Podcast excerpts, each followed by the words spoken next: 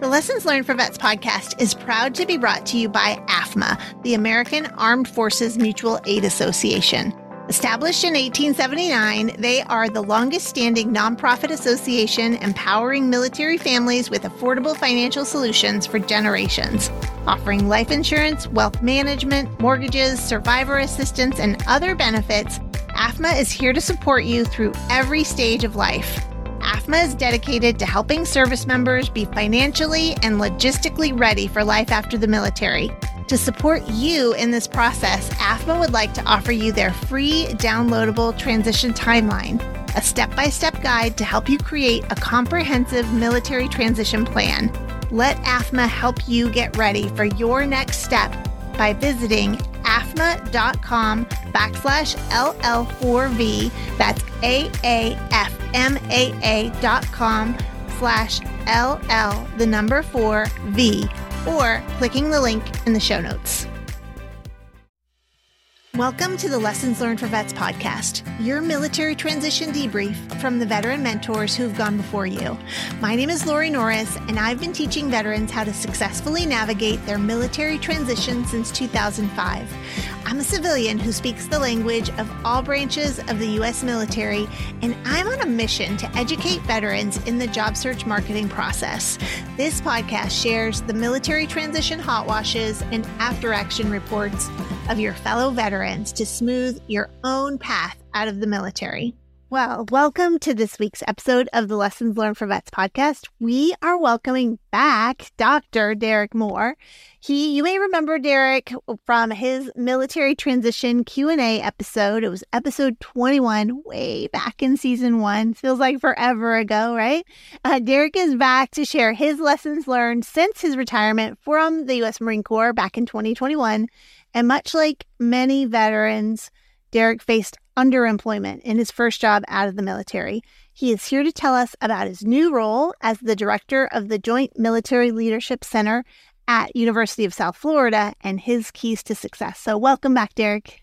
Thank you, Lori. I appreciate you reaching out and wanting to be become part of your lessons learned podcast again. I'm I humbled. you so might have you. some things to share. So very cool. Well, let's start it. Let's tell us about your transition because it sounds like may have had a little bit of a struggle. I know you and I have talked, and it was a little bit of a challenge. So tell us about your transition. You know, we haven't really talked to you since you were preparing to transition. So tell us how it actually went. Yeah. Um, like you said, we did um briefly we we talked on the Lessons Learned podcast. I reached out to you. Um, we kind of talked about how to navigate that that that transition um going into the civilian sector. You actually did me an amazing job at doing uh, my resumes, which you know obviously landed me where I'm at today. But really, once I got out, I retired out in August. Uh, started my terminal leave. Um, actually, physically, technically retired out in October, the end of October of 2021. Um, moved from North Carolina to Florida, which is a big challenge in itself. Um, just uprooting myself. Really don't don't have no family members, but just really in itself, right? Going to a new place, not really understanding the the climate. I knew I wanted to be down in Florida before the it sunny weather, right? Yeah. uh, almost perfect weather, um, 365. Uh, but just really trying to navigate down here. So some of the, the, the struggles that I had coming down here is that um, a lot of the schools really weren't hiring, and if they were, they weren't hiring for something that we had discussed. Right, I was looking for a role in some kind of leadership role, working with students, possibly uh, student veteran, something on that cusp of trying to get into uh, a university setting. Um, so I think I was probably unemployed for about from August till about I think it was May of 2022. Um, landed upon a kind of admissions role, front end admissions, recruit and students for a local private university. Um, just going through really the sales tactics for trying to get kids to come into school, uh, try to get them to enroll into any program. At that point, I was ro- enrolling um, students for like business management, criminal justice, um, human resources, really basic, you know, fundamentals of really just typical classes. Um, after about the third month there, I was just like, I just felt like I was really underselling myself as somebody that has, you know, 20 plus years of leadership experience, you know, soon to be completed with his doctorate degree at that point. Um, I felt like I was really undervaluing my skills. Um, so I, I, started to become miserable in the job. It was constantly uh, recruiting. It was a sales job in essence, right? And you do hear a lot of people on LinkedIn like, oh, sales is perfect for a lot of military people. They're good at talking to people me as an introvert, I think we talked about that last time. I don't really do well with talking on the phone for eight hours a day. Um, so that's where I struggled. Like I, I, I was, I was beat at the end of the week. It was Fridays. I was just all topped out. I was done being, you know, extroverted. It, it really did take a toll on me um, as to really what I was looking for. So then I started that process again of trying to, you know, look for another job. Uh, it took a while. It took probably I want to say uh, maybe almost a year before, uh, probably about a year and a couple months before I stumbled upon a job posting at the University of South Florida. Um, I saw that it had a lot of resonance with my um, time at the University of Michigan. I think we talked about um, handling the ROTC kids, and I was like, "Wow, this is like a perfect job. Like, I would love to yeah you know, be that conduit between the university and the ROTC. And it's like, I've done it. I know what is expected out of that role. Let me just apply, see what happens. Um, it took a couple months, you know, as anything within higher ed, things just don't move at a fast pace. So yeah, um, I was like, well, well, I, I guess, you know, it's not, not a thing, right? So I kept on applying. I probably applied to I don't know, hundreds, hundreds of jobs thinking, hey, I can go anywhere in the country. And that was like my search base was open. We talked about it. Like there were a couple spots I applied at the University of Arizona, Arizona State. And um, I actually had a, you know, a couple of interviews at Princeton, which I think we talked about for their veteran coordinator position.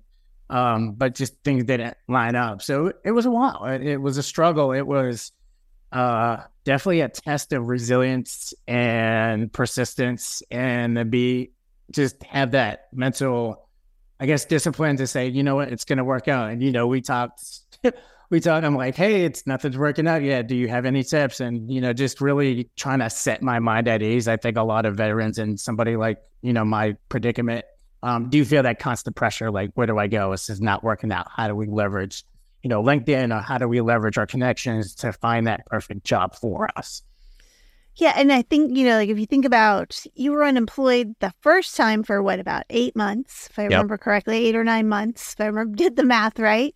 Um, and that's not easy. And I, I'm, I hear from a lot of people right now that they are unemployed, they're getting laid off, and it is a period of unemployment any advice that you would give to somebody that maybe is facing unemployment right now and is feeling like they're the only ones they're uh, it's it's a personal thing like I, I just want you to i want people to hear that they're not alone in that and that it's not because they're bad or not valuable or not doing the right things like how did you make it through mentally positive yeah i I really reached out to a lot of my connections that I had made during that time on LinkedIn. Um, a lot of those, you know, people that I considered as mentors. You know, I know I was probably blowing up your LinkedIn, you know, messenger and, you know, just other people like, hey, how do I just keep a sane mind? How do I not just take whatever's available? Like, there was a point where I was like, you know what? I'm just to go work at like retail for a while, right? Just to bring something in because, you know, retirement and, you know, disability doesn't really pay out in our given our the economy that we live in today. Things are tough, yeah. right? With inflation. So it's just really um, being patient. I know that's hard to say, but you know, I spent almost eight months of being unemployed, looking for a job, and then spent another year and a half in a job that I wasn't liking, but I stayed in because I knew the economy and the way it was. It's really just, you know, be patient. And I know it's easier said than done, but I mm-hmm. think just really looking back at mine, like I would go home and like, it's okay. Like things are going to work out. It's, you know, you don't stay there. there there's going to be something out there for you. Um, open up your, your search range, uh, you know, lean on those connections that we have on LinkedIn, reach out to people, see if they're hiring. Uh, there's always somebody hiring, especially nowadays, really just utilizing those um, connections that we have. Okay. You um, well, just tell us really quick. Tell us about your role. at University of South Florida, what you're doing Uh, there. I am, as you said, the director of the Joint Military Leadership Center. So at the University of South Florida, we have uh, the ROTC units, we have uh, the naval side, which encompasses both Navy and Marine Corps options, um, the Army, and then the Air Force. Um, these are students that are going to school full time um, who are seeking commission into one of the four branches of service. Um, they go through school, but they also have their curriculum based on the university that they have to ensure that they meet um, for whatever branch of service that they're in, right? So whether it's a leadership studies or some kind of minor that they might have, um, I oversee that, right? I'm the continuity between those units and the ROTC, those units, as well as the university. Um, Okay. Anything they need, uh, university related, they go through my department. Um, we reach out to the university to say, hey, you know, are we able to um, provide funds for this specific event? Or um, I have a student that's struggling. Do we have the academic resources? Which they do. They have the tutoring in place. We find out the tutors. We make sure that they're set up for those units that are looking um, to either increase their test scores or just to get better at whatever subject area. So we really, my office serves as the conduit really just for the ROTC branches uh, operationally per se for, for, for, for their needs. And do you feel more valued, more utilized, more? Do you feel like you're using your skills now? Oh, definitely. Um, Okay, just good. you know, being in a higher education setting, uh, it's just really it's amazing. I am surrounded by just people who are very resourceful um, and just really put the student first. So I do feel like just the skills that I have or have gained throughout my military service that I feel like they're being totally valued at this point. And I'm just going to venture to guess that it was probably a pretty decent raise as well. So that's Oh, uh, yeah. that's always good as well, right? Especially you know that's a big part of underemployment It is. is not feeling valued, right? So I would I would say personally, and I've said it on here before, I feel like underemployment is one of the biggest issues that veterans face in their post military career. And I would define underemployment as being underutilized, undervalued, and underpaid for your skill levels, right? For your education, your experience, your knowledge that you bring to the table. So, what do you think was the primary were the primary causes for your first job you being unemployed underemployed excuse me Yeah. Um, I think for me, really, it was just trying to get into something, right? Just to make that money. Um, and then really just bringing something in on top of that disability as well as that retirement check. Just given the economy where it was back then, it was like, I just need to do something. And I felt like that was going to be the rewarding part of working with students and being able to just really mentor and mold them. But really, that's really wasn't what it was on that aspect for the job um, description that I was doing for that specific school. okay so your issue was you feel like you took the first thing that was offered to you Yeah, pretty much.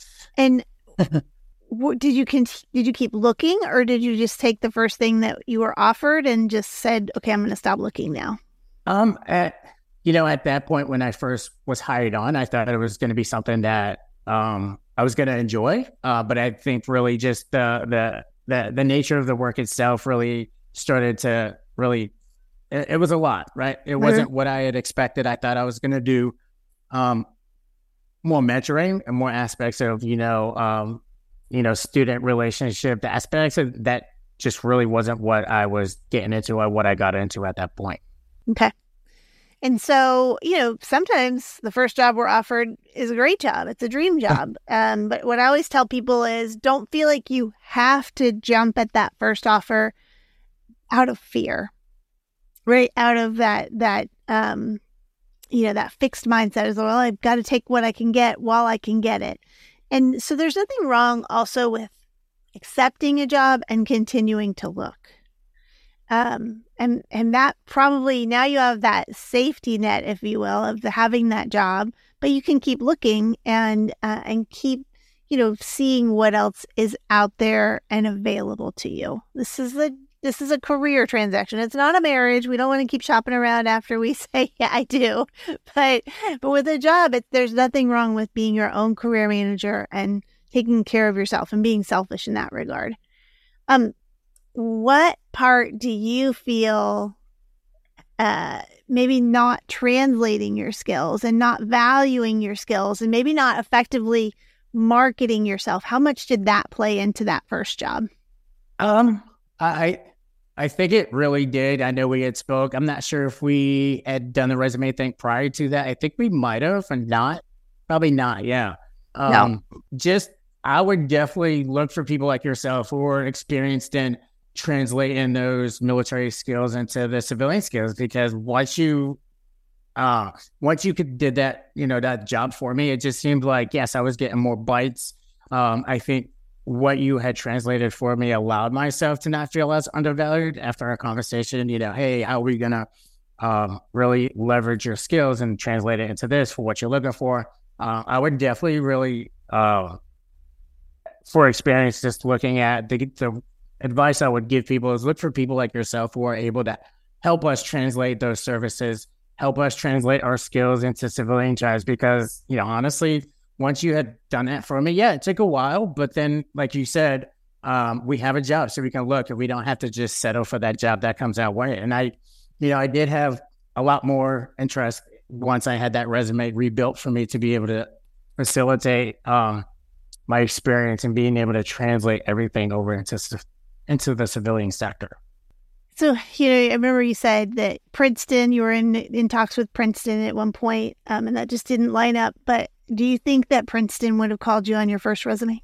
Oh no, definitely and not. What's the what would you say is the biggest difference between the resume you got you landed that first job with and the resume you used to land this job? What, what was the biggest difference in those two? Would you say? I think the translation skills, like you helped me really identify who I was as a person and put that also on paper, um, while also looking at my experience and making sure that those leadership skills were put in, right? That wasn't there before. My previous resume really just had like, you know, kind of my experiences within it. It had like kind of what I did throughout my time in the military. It wasn't as detailed and really tailored, I would say, based on what the job yeah function that I was looking for for my career. So I would say like a couple of things from that, right? Definitely translate your military experience. Definitely like really look at your your experience and don't you know like i always say don't just it right like i was just doing my job or i was just this right um, because you know you have to really think about the value of that as opposed to the just of it um, and then also like put your personality into it.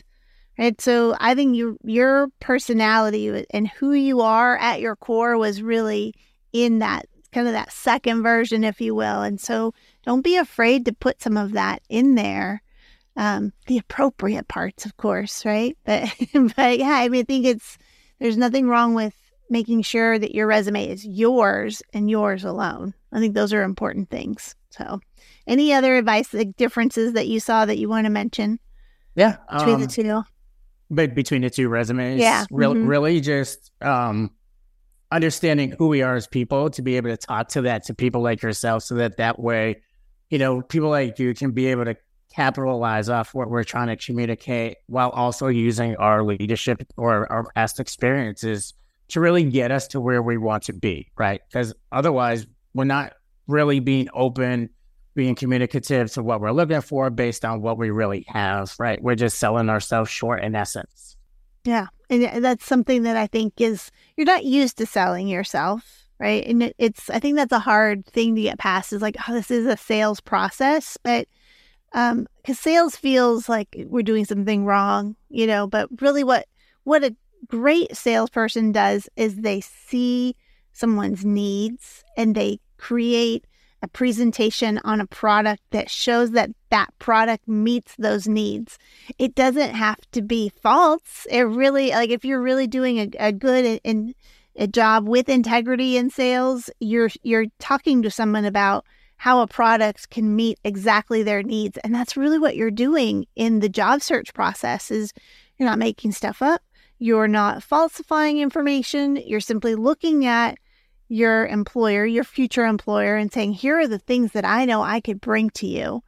Um, and so it's not, you know, we're not selling used cars. We're selling our value as an employee, right? What makes you worth the money they're going to pay you? yeah. that's really what you have to think about, right? Definitely. And I think uh, for a lot of people, you know, I know speaking for myself is that I'm I'm a very humble person. So really just to be able to say, yeah, I'm great at X, Y, Z. For me, I'm just not that's just not who I am. So just open yourself up, allow yourself to be great for a little while. Uh, especially while trying to translate those skills that you had in the military and trying to put them on paper. What I always say is it's not bragging if it's a fact. right?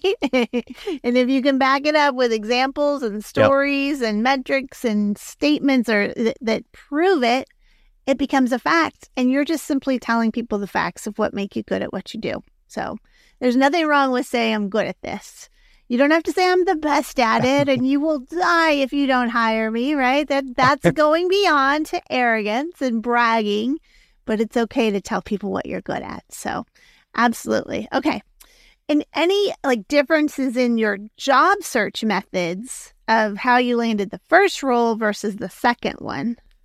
I think for me, it was being able to open up my search. I have the luxury, or had the luxury, and still do, if I, you know, were to look in the future, that I'm able to open my search out to the entire country. Like I'm not just specifically um, leaving myself open to like to the Tampa, Florida area. I can just you know, I, I don't have anybody else to worry about. So I think that's what I had going for me. I can say, open up the network of searches, look in California if you want to, find your top five states that you're willing yeah. to go live in and apply for jobs there, right? So that's what I did. It's, you know, open my opening myself up to not just look in a specific geographic area because sometimes that just limits us to where we can be, right? It limit, limits us to those opportunities, it really just limits us to that growth. It, you know, every region's different based on the job opportunities that presents itself. So if you can, or if those transitioning uh, service members can open up that job search, definitely do that, and you will find yourself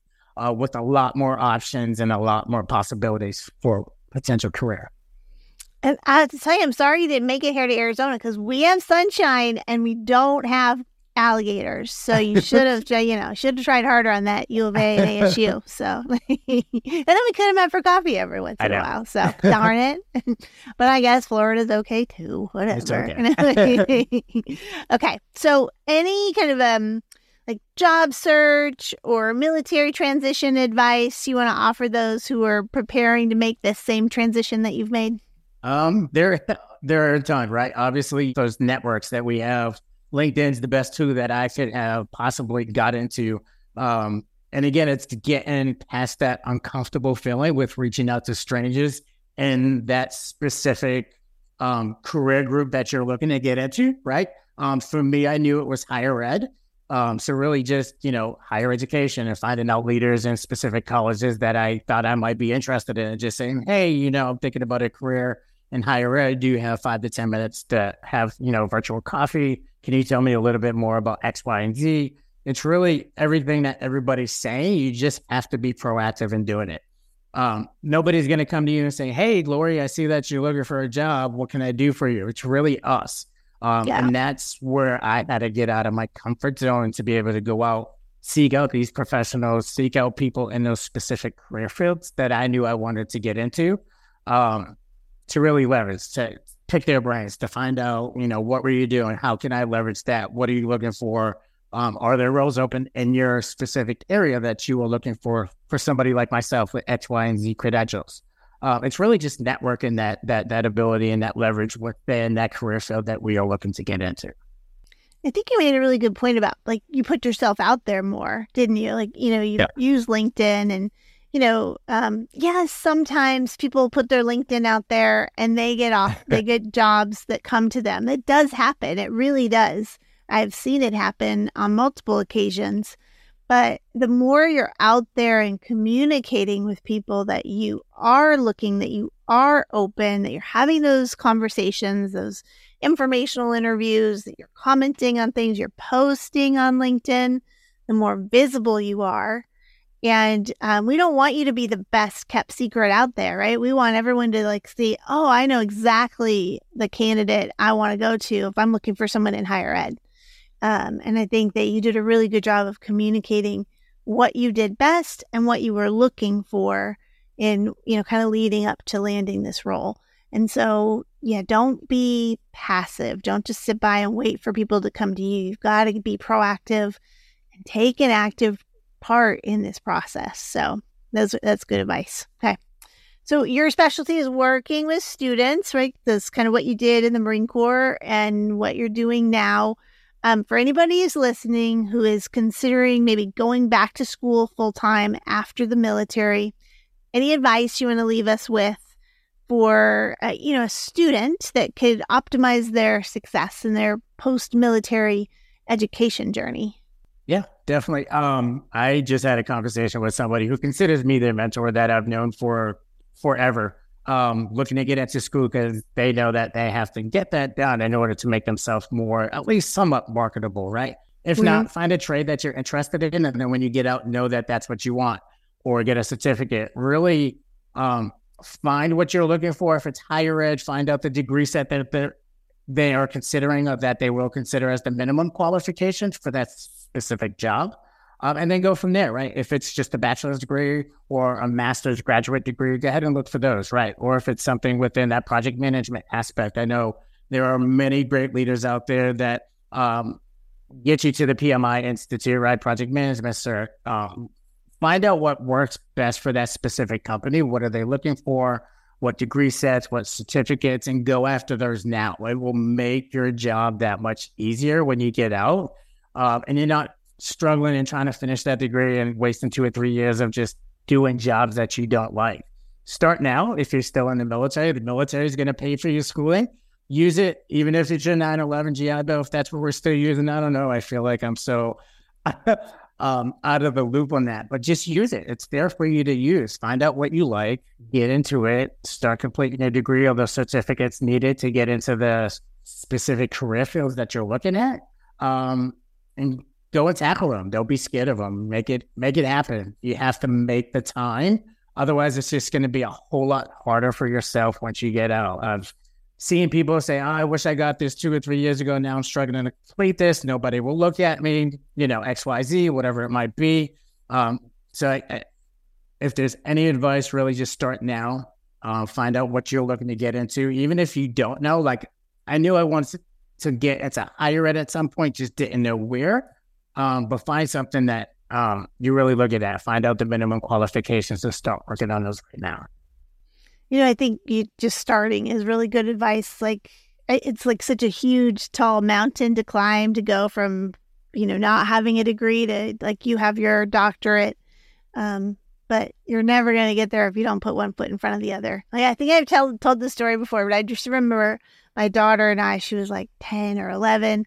We um, went to the Grand Canyon. We, we went down into Indian Garden in the Grand Canyon, which isn't quite the bottom, but it's about five, six miles down. And the next morning we go to, we slept in the bottom of the Grand Canyon. The next morning we go to leave to like, you know, we got to go up, right? And she sat, stood there at the bottom and looked up at the canyon and what was ahead of us. And she just started to cry. And she said, I don't want to. I'm like, well, honey, it's not going to be easy. But the only way we're going to get out of here is if we just start. And I'll be right there with you every step of the way. But we can't get out of here until we start. No one is coming to get us because they don't do that at the Grand Canyon. It is a self rescue trail. And so like, we just got to go. And so we made it. so, but I just like think about that. And, you know, when there is something so huge in front of you, is the only way you're ever going to make any progress is to just put one foot out there and just, you know, every day, one foot forward, you know? So, um, thankfully, we did more than one step that day and we got out of the canyon in a couple of hours. But, you, you know, it is a scary, daunting task, but it is possible. So, but hopefully she'll remember that someday. she faces other things ahead of her. So. And that's a that's a great point. Just seeing the end of it, like I'm only, let's say, a year into my degree set and I left because of whatever reasons. How am I ever going to do, you know, three more years of school? And then, you know, I work full time and I got kids and I got a wife and I want to have a life. It's really, you have to make that time. You have to make that personal sacrifice because in the end, it's really going to be worth it. Um, yeah. For me, I never thought I'd go get my doctorate, but I knew I wanted to work in higher ed. And I knew with the respect of that level of that doctorate comes, like now you know, in higher ed, that's just what it is. People got PhDs everywhere, and it's more of like, hey, this is Doctor So and So. This is Doctor So. It's not because I felt like I was entitled to that or whatever. I just, for me, as a personal, uh, just a personal gain, being the first person in my family to go to college and then, then to get a graduate degree and then now to become a doctor. For me, it was yeah. just personal gain. It wasn't because I wanted to, I had to. I just, I liked the challenge and the challenge was there and I had that opportunity to do it and I made that sacrifice. So um, I felt like whatever those sacrifices are for individuals, it's uh, put that step forward, look at it. Yes, it might seem like an insurmountable task, but um, once you finish, you're gonna be like, "Wow, that was that was amazing." Yeah, you know I what? Did that? yeah, it stunk, and I took a lot of family time away, which a lot of us military people feel like, you know, the holidays, being deployed, like that's what you're away from family. So being schoolwork, they probably have that same mindset, but it definitely is worth it on the back end. Yeah, so for you, if you're listening and you have a Grand Canyon, you have a doctorate degree ahead of you, right? You've got something big. Like, just think about what what are your steps? Like, map it out, right? Like, so if I'd gone the wrong direction on the trail that day, we would have gone further down into the Grand Canyon. So, you know, if you had taken three years off, it would have taken you longer to get to your doctorate degree. So, think about like what is your big task ahead of you and how can you kind of create a path forward so that you're making progress on it? And just you know sometimes we forget right like how far we've come. And so i made a point as we were climbing out of the grand canyon that day to have her stop and look back. I'm like do you see those trees right there? That's where we came from.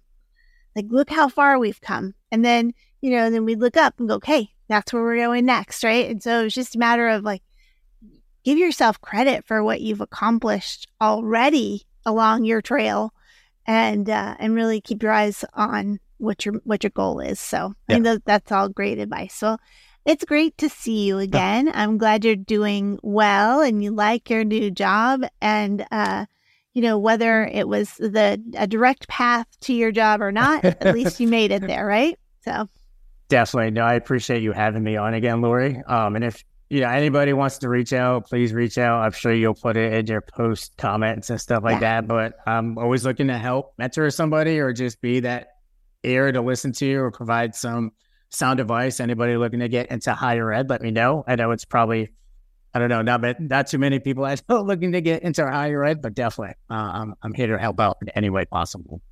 Thank you so much, Derek. Thank you, Lori. I appreciate you. Thank you for listening to today's episode of the Lessons Learned for Vets podcast. If you learned just one lesson today that you believe can help you in your military transition, then I've done my job. Please don't keep this podcast a secret. Share it with as many of your active duty service member friends and transitioning veterans who may be struggling with that process as possible. Please subscribe to the podcast, leave us a review, and join our YouTube channel so you don't miss any lessons that we share.